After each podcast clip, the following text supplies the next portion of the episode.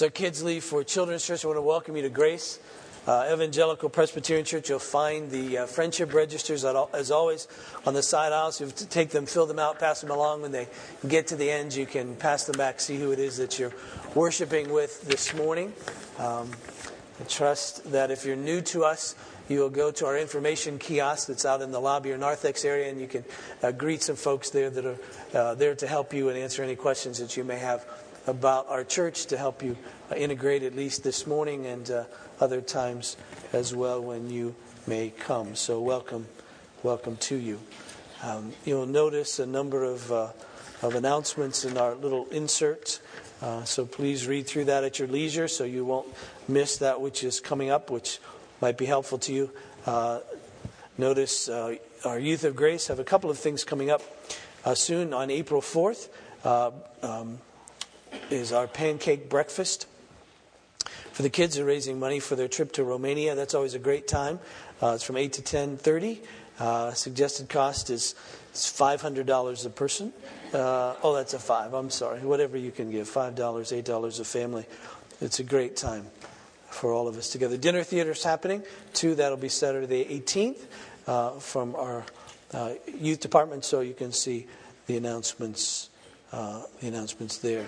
Coming soon as well, our Holy Week services. We just have a Maundy Thursday service, which is the Thursday that's before um, Easter. And uh, that's the night, of course, that Jesus gave the mandate, which is where the little word Maundy comes from the mandate to uh, love one another as he has loved us. And so we'll come together on that evening. It's quite, I think, a moving time for us and an important time. Notice services on Easter Sunday, same times, no Sunday school on that particular day just to um, help with the ease of traffic and enable you to have some time with your families. Um, you can read through those others as well. But let me ask you now, as we come to the scripture, that please bow with me to pray. Father, now as we come to your word, I pray that you enable us to listen to hear I take away any distractions that may uh, be troubling to us, that may be at the forefront of our minds, that may keep us from hearing well. God, enable us to, to listen, to honor you by honoring your word. I pray that it is uh, like meat and drink to us, that it satisfies our thirst, it nourishes our souls. Um, please work in such a way to draw us to you, I pray. In Jesus' name. Amen. Turn, please, to Colossians and chapter 1. Colossians chapter 1, please. I want to read verses 24 uh, through 29. I'll only get to a little bit of that, but I want you to see the whole context from this. Colossians in chapter 1, verse 24. Please hear the word of God. Now I rejoice in my sufferings for your sake and in my flesh I'm filling up what is lacking in Christ's affliction for the sake of his body, that is the church, of which I became a, uh, a, minister according to the stewardship from God that was given to me for you to make the word of God fully known, the mystery hidden for all ages and generations, but now revealed to you, his saints. To them, God chose to make known how great among the Gentiles are the riches of the glory of, the, of this mystery, which is Christ in you, the hope of glory we proclaim, warning everyone and teaching everyone with all wisdom, that we may present everyone mature in Christ. For this I toil, struggling with all his energy that he powerful, powerfully works within me. I want to take up this morning, if God will help me, just this verse 24. Now I rejoice in my sufferings for your sake, and in my flesh I'm filling up what is lacking in Christ's affliction for the sake of his body, that is the church. Now, I'm taking this up for a couple of reasons. Number one, because it's next. We just finished verse 23. So we're taking it up because it's next. But taking it up also because it's both intriguing and could be confusing. Um, Christ's afflictions lacking in some way. And how is it that Paul is able to fill them up? Um, that comes as such a surprise to us to think that Paul would ever use the word Jesus or Christ and lacking in the same sentence, the same expression. And so, how are Christ's afflictions in some sense lacking, and how then does Paul fill them up by way of his own uh, suffering? Uh, now, Paul's suffering was real and it was well known, and it was a, a source of difficulty at times for those uh, who knew him and those who had heard of him. For instance, in the church in Corinth, Paul had to write very often, and we'll look at some of these passages, uh, very often about his suffering. Because they thought that his suffering meant that he really wasn't an apostle.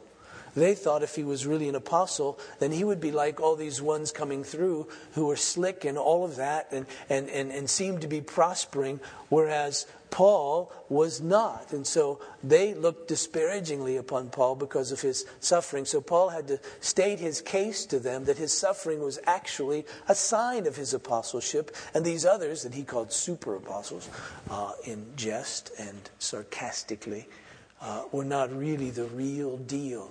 They were not willing to suffer for the sake of Christ as he. When he wrote to the church in Thessalonica, he was worried that his suffering would be a discouragement to them because they so cared for him that he was concerned that they, seeing him suffer, would become so discouraged and, dis- and depressed that they would fall away, if you will, from following after Jesus. And so he had to write to them and said, Don't be discouraged by this. We were destined for this. This is all in God's plan. So, so be of good cheer that I'm suffering.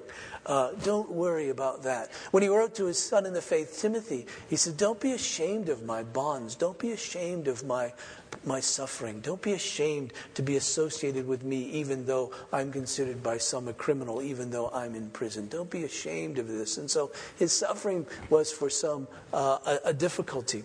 But as I said, it, it, was, it was real. Uh, and it came uh, because of his ministry. If we look just in this passage which I read and read it from the bottom up, we find first in verse 29 that Paul is toiling and struggling in the midst of this ministry to which he's been called. It's not an easy thing.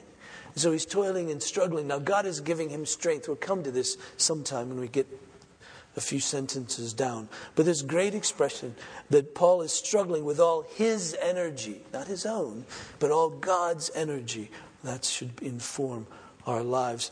And in his struggle, uh, he has a purpose.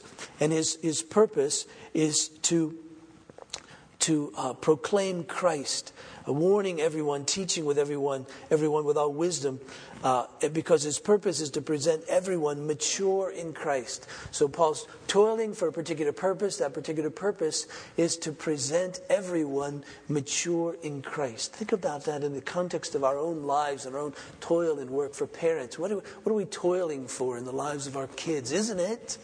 To present them mature in Christ. Isn't that the real overriding goal? It isn't necessarily to make them A students. It isn't necessarily to get them a part in the, in the play. It isn't to, be best athletes and all of that. What we really want for them is that what we're really toiling for, that we really depend upon God's energy for, is that they become mature in Christ. Now, the means by which Paul is, is, is, is, is, is performing this ministry, toiling, if you will, is to proclaim. He's proclaiming Christ. He warns when warning is necessary. He teaches uh, everyone with all wisdom about Christ. So that's his mission, the way he goes about it. And, and, and the message of all of this is this revealing of this mystery, the mystery uh, that is now revealed that, that this is for Gentiles too, that their hope, the hope of all people, is being united with Christ. He says the, the, the, the mystery that he's proclaiming Christ in you, he says,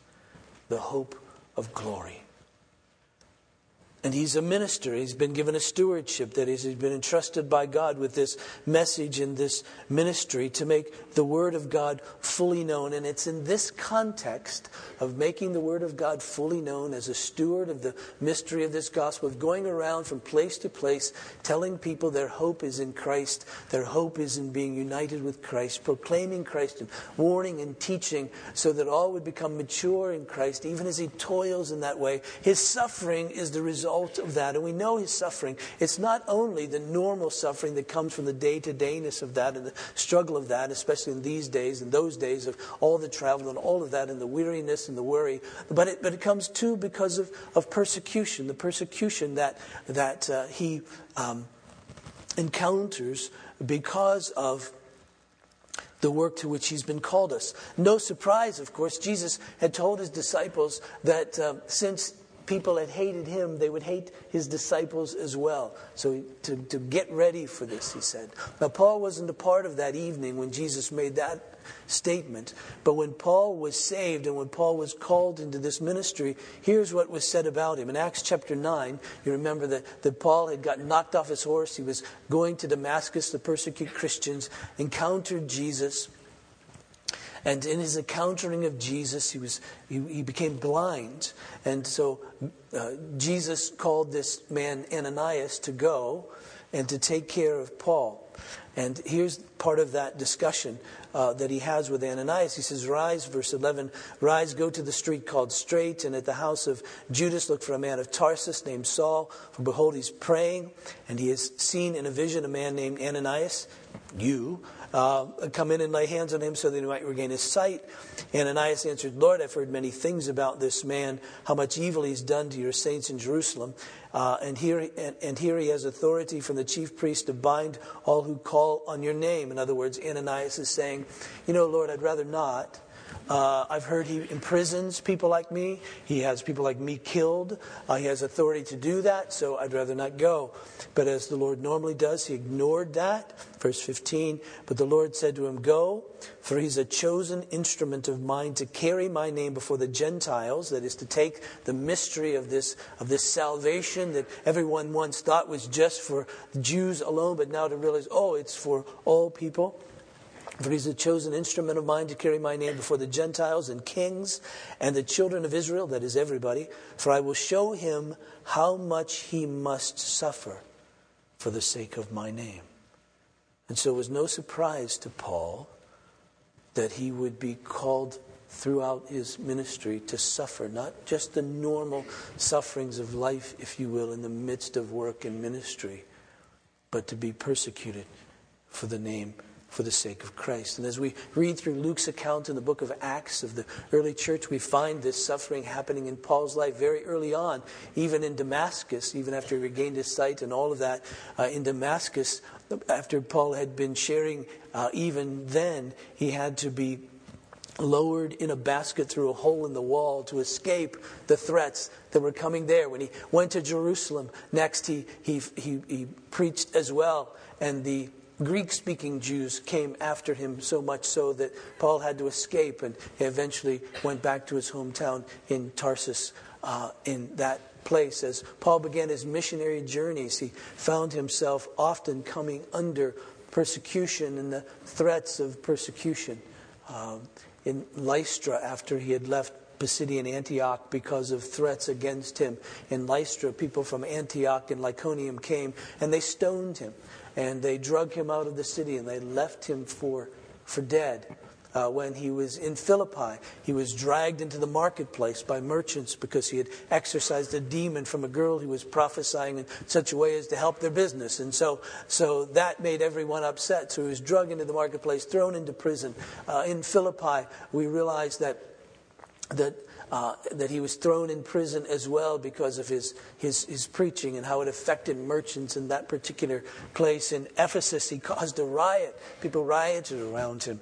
Uh, in every place he went, he found that this persecution came against him. In fact, he summarized his work and his life uh, like this in Acts chapter 20 as he's speaking to a group of elders who were from Ephesus who came to meet him. He says, And now behold, I'm going to Jerusalem, constrained by the Spirit, not knowing what will happen to me there, except that the Holy Spirit testifies to me in every city that imprisonment and afflictions await me.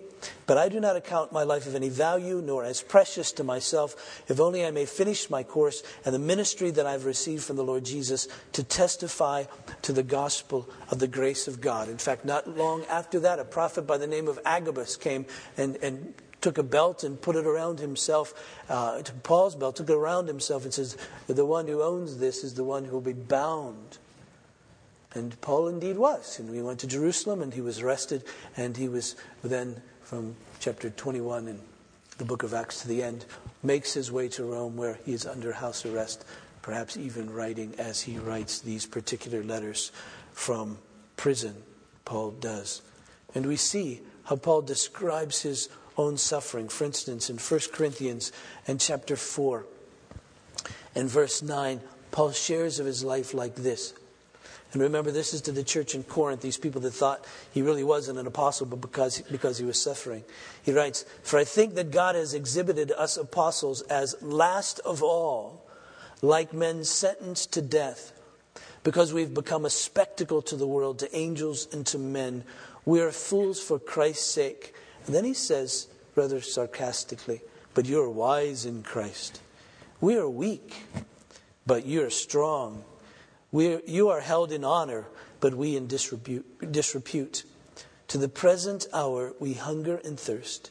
We're poor, we're poorly dressed, and buffeted and homeless. And we labor, working with our own hands. When reviled, we bless. When persecuted, we endure. When slandered, we entreat. We become and still are like the scum of the world, the refuge, refuse of all things. So Paul understood himself in the midst of this ministry to which he's been called. That's what I put as a heading to that passage the glamour of ministry. Right? That's what it's really like. It isn't, I say this reverently, it isn't like we see on TV. Isn't what it's really like. And Paul knows that. He exhibited that for us. In 2 Corinthians, in chapter 1, Paul continues to speak of his life, verse 5. He puts it like this He says, For as we share abundantly in Christ's sufferings.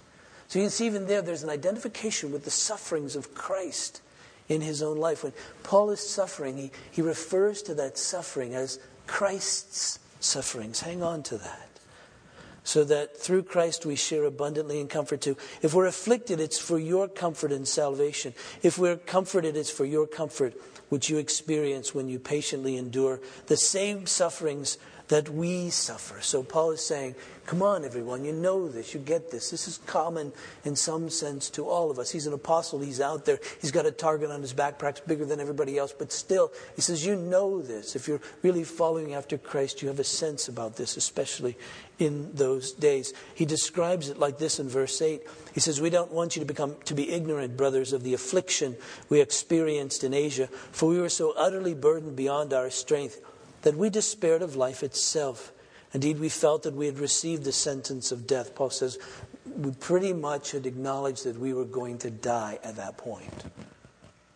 But that was to make, to make us rely not on ourselves, but on God who raises the dead. He delivered us from such a deadly peril, and He will deliver us. On Him we have set our hope that He will deliver us again. And so Paul says, we, you know, this life is one that brings us and has brought us to the point of believing that we will die. In 1 Corinthians in chapter 6, in verse 3, Paul puts it like this He says, We put no obstacle in anyone's way, so that no faults may be found with our ministry.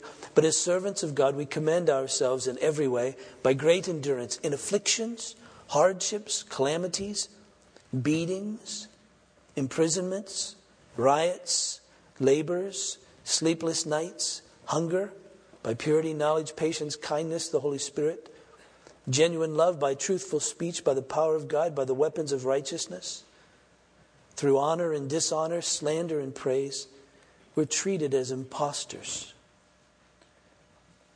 and yet are true. You know the pain of that? The pain of having been treated as an impostor, but you know that which you are saying is true. Now, of course, every parent knows that. From our children, they look at us like we're crazy, even though we know we're right. But ministers of the gospel know that. You may know that as well as you've shared your faith with others who've looked down upon you because of that, who've not believed, who've ostracized you, perhaps someone in the family, someone in an office, someone in a neighborhood, somebody that, that, that you you know that you're right about these things of Christ, and they look at you as if you're an impostor. And here's the apostle. We know the, the pain of that. As unknown and yet well known, as dying, behold, we live, as punished, yet not killed, as sorrowful, yet always rejoicing, as poor, yet making many rich, as having nothing, yet possessing everything. Perhaps the most complete statement of all of this is in 2 Corinthians in chapter 11, verse 23.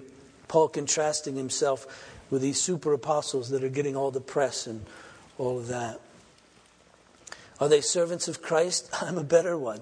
He says, I'm talking like a madman with far greater labors, far more imprisonments, with countless beatings and often near death. Five times I received at the hands of the Jews the 40 lashes less one. You know, they gave 39 lashes because they believed 40 lashes would kill a man.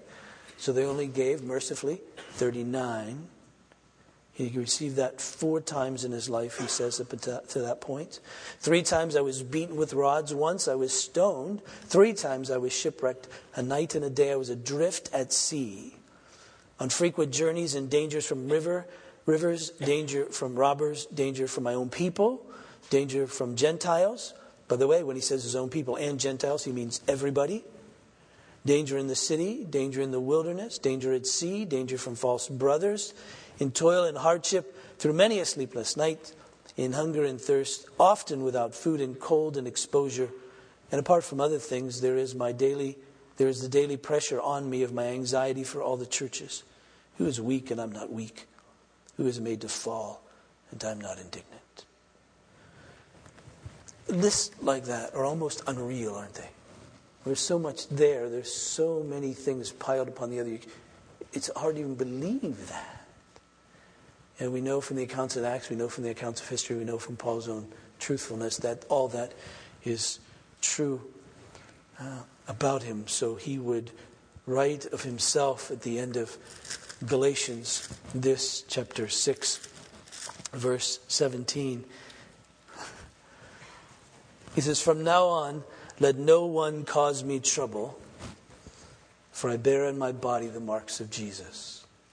In other words, he's saying, Listen, you see it in me that I'm a follower of Christ. I'm willing to sacrifice everything for him. Don't give me any trouble. Look, trust the word that I say. But he describes himself as one who on his body bears the marks of Jesus. Interesting expression. See the identification so close of Paul with Jesus himself.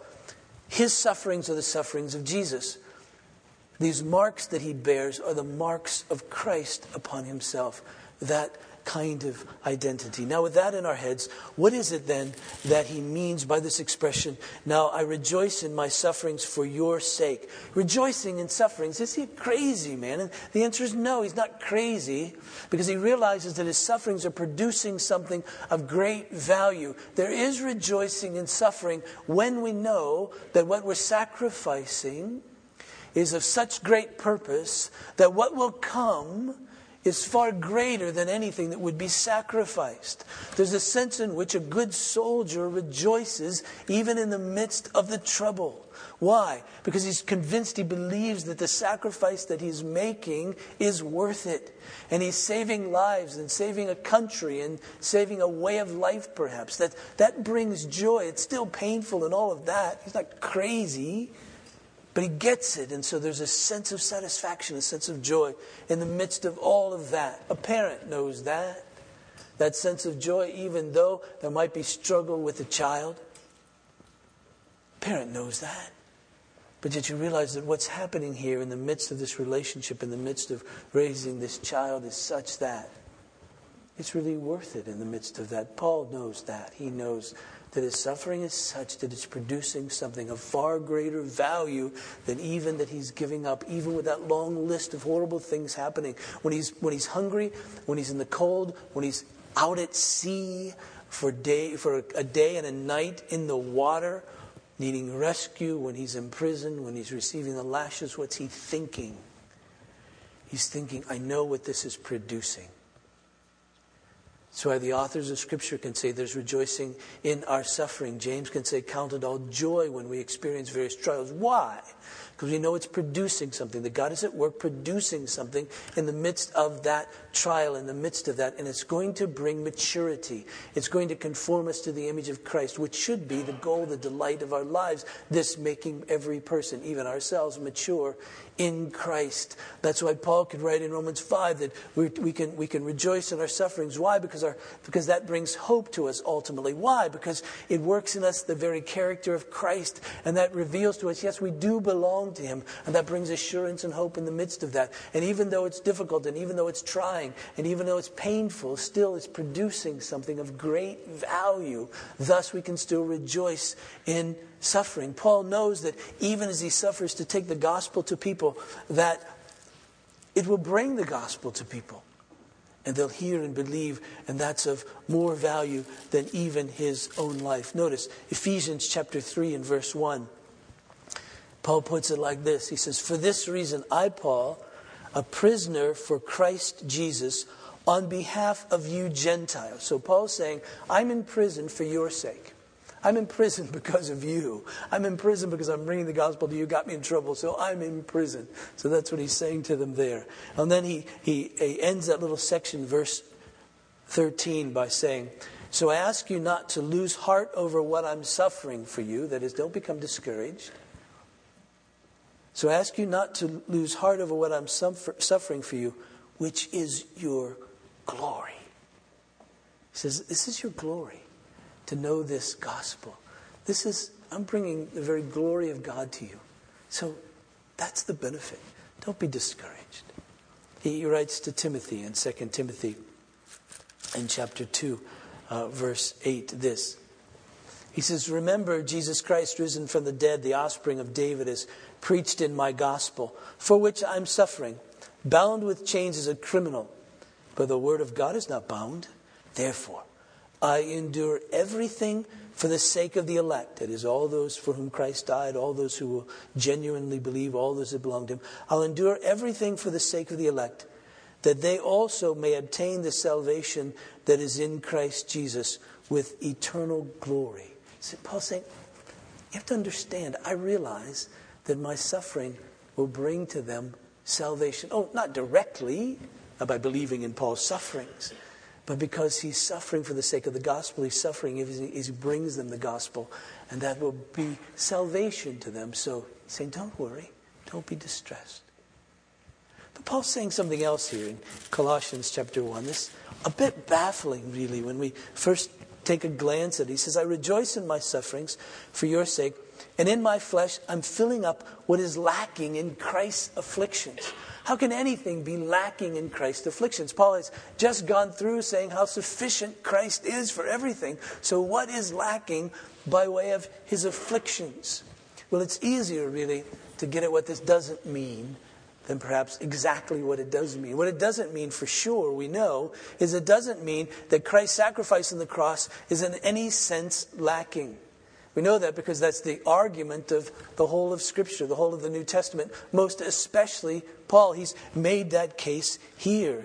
Verse 13 He has delivered us, chapter 1, delivered us from the domain of darkness, transferred us to the kingdom of His beloved Son, in whom we have redemption, the forgiveness of sins. There it is, right there. He'll come later on in chapter 2, that we'll get to sometime in verse 13 and you were dead in your trespasses and the uncircumcision of your flesh.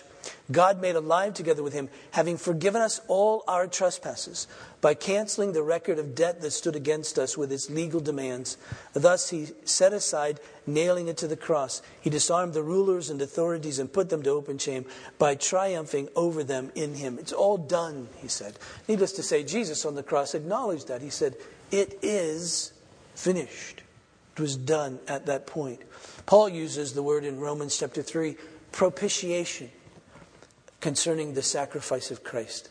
And propitiation means to completely, wholly satisfy or exhaust, if you will, the wrath of God. It's all done by Jesus, all done in and through him. The author of Hebrews states it categorically as well in chapter 9 and verse 12. He that is Jesus entered once for all into the holy places, not by the means of blood and goats and calves, but by means of his own blood, thus securing an eternal redemption. When Jesus did that, he, he secured it, this eternal redemption. And then he puts it like this later in that same chapter, verse 26. But as it is, Jesus appeared once for all at the end of the ages to put away sin by the sacrifice of himself. And just as is appointed for man to die once, and after that comes judgment, so Christ, having been offered once to bear sins of many, will appear a second time, not to deal with sin, but to save those who are eagerly waiting for him. It's, it's done, it's finished, this work of Christ. In fact, this little word affliction that Paul uses, the afflictions of Christ, actually is never used of Jesus' atoning sacrifice. When he speaks of propitiation or Jesus' sacrifice on the cross to settle our debt, the word that Paul uses is either death, blood, or cross. He doesn't use this particular word, affliction. He'll use a different word, not that one. So it appears as if he's even thinking about something other than Jesus' suffering on the cross. So we know Christ's suffering isn't lacking on the cross, lacking to provide us salvation. Thus, it isn't as if Paul is, is suffering in such a way to do penance for himself or someone else, to pay an extra premium, if you will, that wasn't covered by Christ, that has to be covered by us or by Him or by some other great one among us. There isn't any treasury of merit that's being stored up from which we can draw. We need none of that. We need no penance because Christ has done it all. It is indeed in him, finished once for all. So then, what's Paul getting at? You remember, we've mentioned already Paul's time of conversion when he met the Lord Jesus. Remember that story, Acts 9, don't turn, we'll just paraphrase, it's well known. Paul's on his way to Damascus, right? He's on the Damascus Road. He's going to persecute Christians. When he's there, he's knocked off his horse, great bright light, hears this word coming from the Lord, coming from Jesus. And you remember what Jesus said to him? He said, Saul, Saul, that was his name then, Saul, Saul, why are you persecuting me? Now, if I were Paul and thinking clearly, which I wouldn't have been either because I just got blind and knocked off my horse, sort of like in the airplane when they say, you know, if there's a decrease in oxygen, take the mask and breathe, uh, breathe normally. Hello. Uh, and I don't think I'm going to be breathing normally at that point. So I don't know that I'd be thinking clearly any more so than Paul perhaps was at that moment. But I would have said, wait a minute, I'm not persecuting you. I can't even see you. I don't even know you. I'm on my way to Damascus to get these Christians. But you understand the identity between Jesus and his people, between Jesus and what he refers to, what is his body. There's this sense of union between the two. Thus, for Paul to be persecuting Christians was to be persecuting Jesus. For Paul to be causing Christians to suffer would be causing afflictions on the Lord Jesus even then. So that when Paul, now a believer in Christ, united to him, is experiencing sufferings, afflictions for Christ's sake, it isn't wrong or unusual for him to say, These are the sufferings, these are the afflictions of Christ. And we say to Paul, Wait a minute, you're the one suffering. He says, Oh, I know, but I'm so united to Christ, he to me, that my sufferings for his sake are his, my afflictions are his. And so he's saying, As I suffer, the Lord Jesus suffers. And what is lacking in the afflictions of Christ isn't that which took place on the cross, but that which takes place as the message of the gospel goes.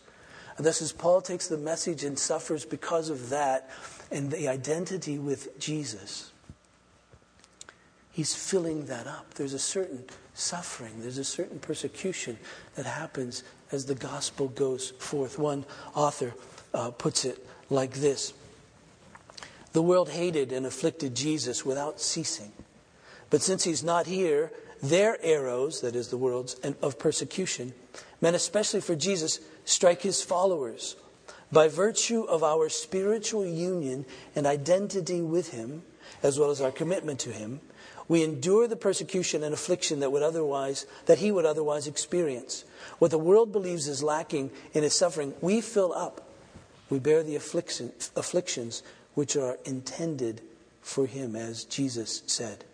You'll be hated by all for my name's sake. In other words, Paul was saying, What's happening to me is because of Jesus. The persecution upon me is upon him. And thus, I'm filling up what is lacking, what is still to come in the afflictions of Jesus. John Piper extends this. And quite frankly, I don't know if I can go here or not. But I have eight minutes. So hear what Piper says. Just a little. Paul's sufferings, he says, complete Christ's afflictions, not by adding anything to their worth, but by extending them to people they were meant to save. Yes.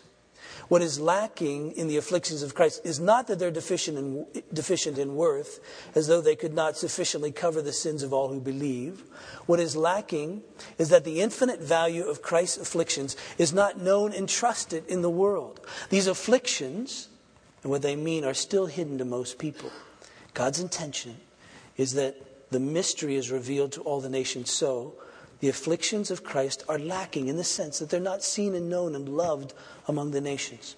They must be carried by ministers of the word, and those ministers of the word complete what is lacking in the afflictions of Christ by extending them to others. In other words, he's saying this that by way of the afflictions that we experience as we send the gospel, as we take the gospel, others see the sacrifice of Christ in and through our witness.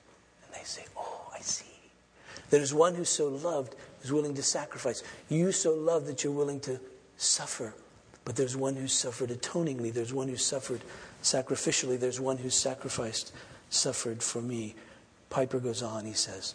But the most amazing thing about Colossians 1:24 is how Paul completes what is lacking in Christ's afflictions. He says that it is his own sufferings that complete Christ's afflictions. He says, "I rejoice in my sufferings for you, and I complete in my flesh what is lacking in the afflictions of Christ. This means then that Paul exhibits the sufferings of Christ by suffering himself for those he's trying to win.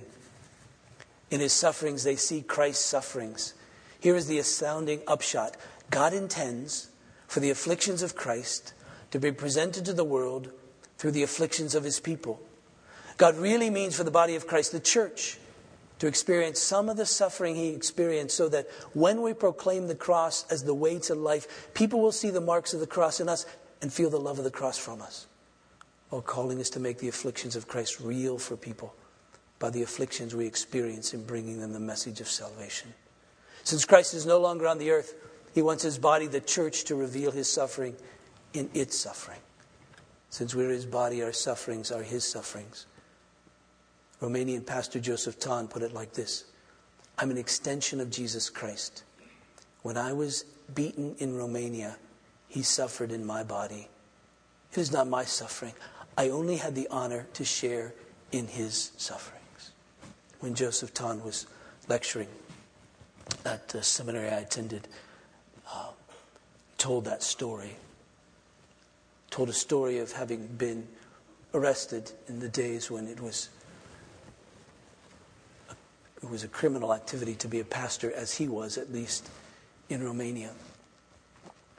And he was taken and beaten on a particular day. And as he was being beaten, uh, he realized it was Good Friday. And he said, being beaten on Good Friday and realizing that, joy sprung within me because I realized I had the honor of being beaten for the sake of Christ on the day in which he was beaten for me. How do you think of that? Wow. And you see, that's the rejoicing. That's this, should I say it, odd joy in the life of a Christian. When Jesus said, Blessed are you when you're persecuted for the sake of the gospel, for my name's sake, he wasn't kidding. He's saying that's a blessing. There's a joy in that, a joy that can only be known in the midst of that because there's such an identity with Jesus in the midst of that that one can only know in the midst of that. It's no surprise that when Paul was laying out his life in Philippians, the book of Philippians, same prison from which he was writing this letter to the Colossian church, same imprisonment. He says, I want to know the power of his resurrection and the fellowship of his sufferings. Now, I want to know, I, I don't know exactly what the power of his resurrection means, but I want to know that. That sounds really positive and exciting and triumphant, doesn't it? Resurrection, new life, beating death. Yes, all for that. But then he says, I also want to know, want to experience the fellowship of his suffering, saying, in a sense, that in the midst of taking the gospel to know the sufferings of Christ, meaning to know suffering for the sake of Christ, meaning that I'm so identified with Christ that when I suffer, it's his sufferings I'm suffering. He's saying, in the midst of that, there's a depth of knowing him that I don't want to miss. Now, having said all of that, I know that none of us knows what this means. None of us probably have experienced, I don't know everybody, hasn't experienced the depths of this. Some of us have experienced some of this in various capacities.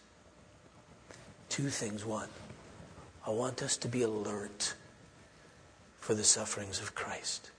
So that when it happens, however mildly or severely, that is to say, whether it just be the shun of another person or the feeling of embarrassment because of something that you've said and now how a person has reacted to you and you wished it hadn't happened. Don't go to be embarrassed, but to say, oh, this is the suffering of Christ. What an honor it is to share in that suffering.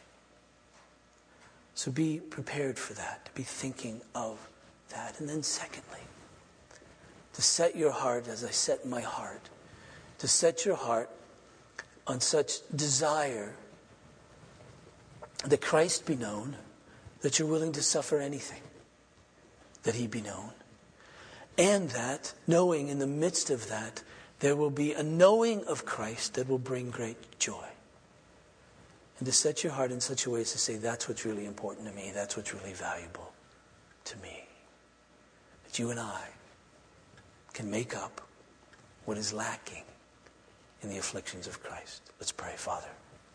Pray for me, for us. This would be true.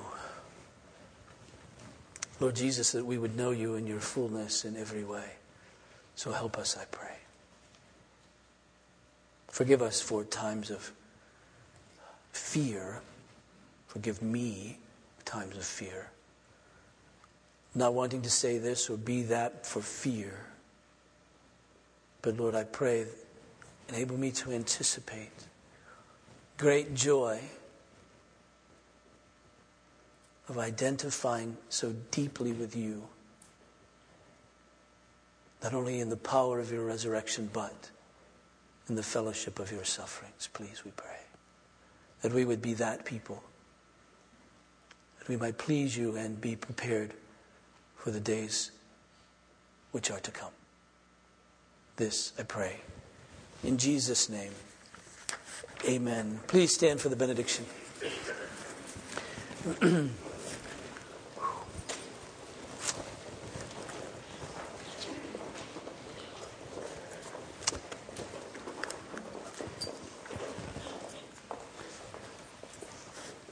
Please let none of you say, as you greet me this morning, I enjoyed that. All right? In one sense, yes, but you know what I'm. That was not easy. Hmm. Please receive this as God's benediction. And now may the God of peace, who brought again from the dead our Lord Jesus, that great shepherd of the sheep, through the blood of the eternal covenant, equip you with every good thing for doing his will and working in us that which is well pleasing in his sight. Through Jesus Christ our Lord, together, let us sing.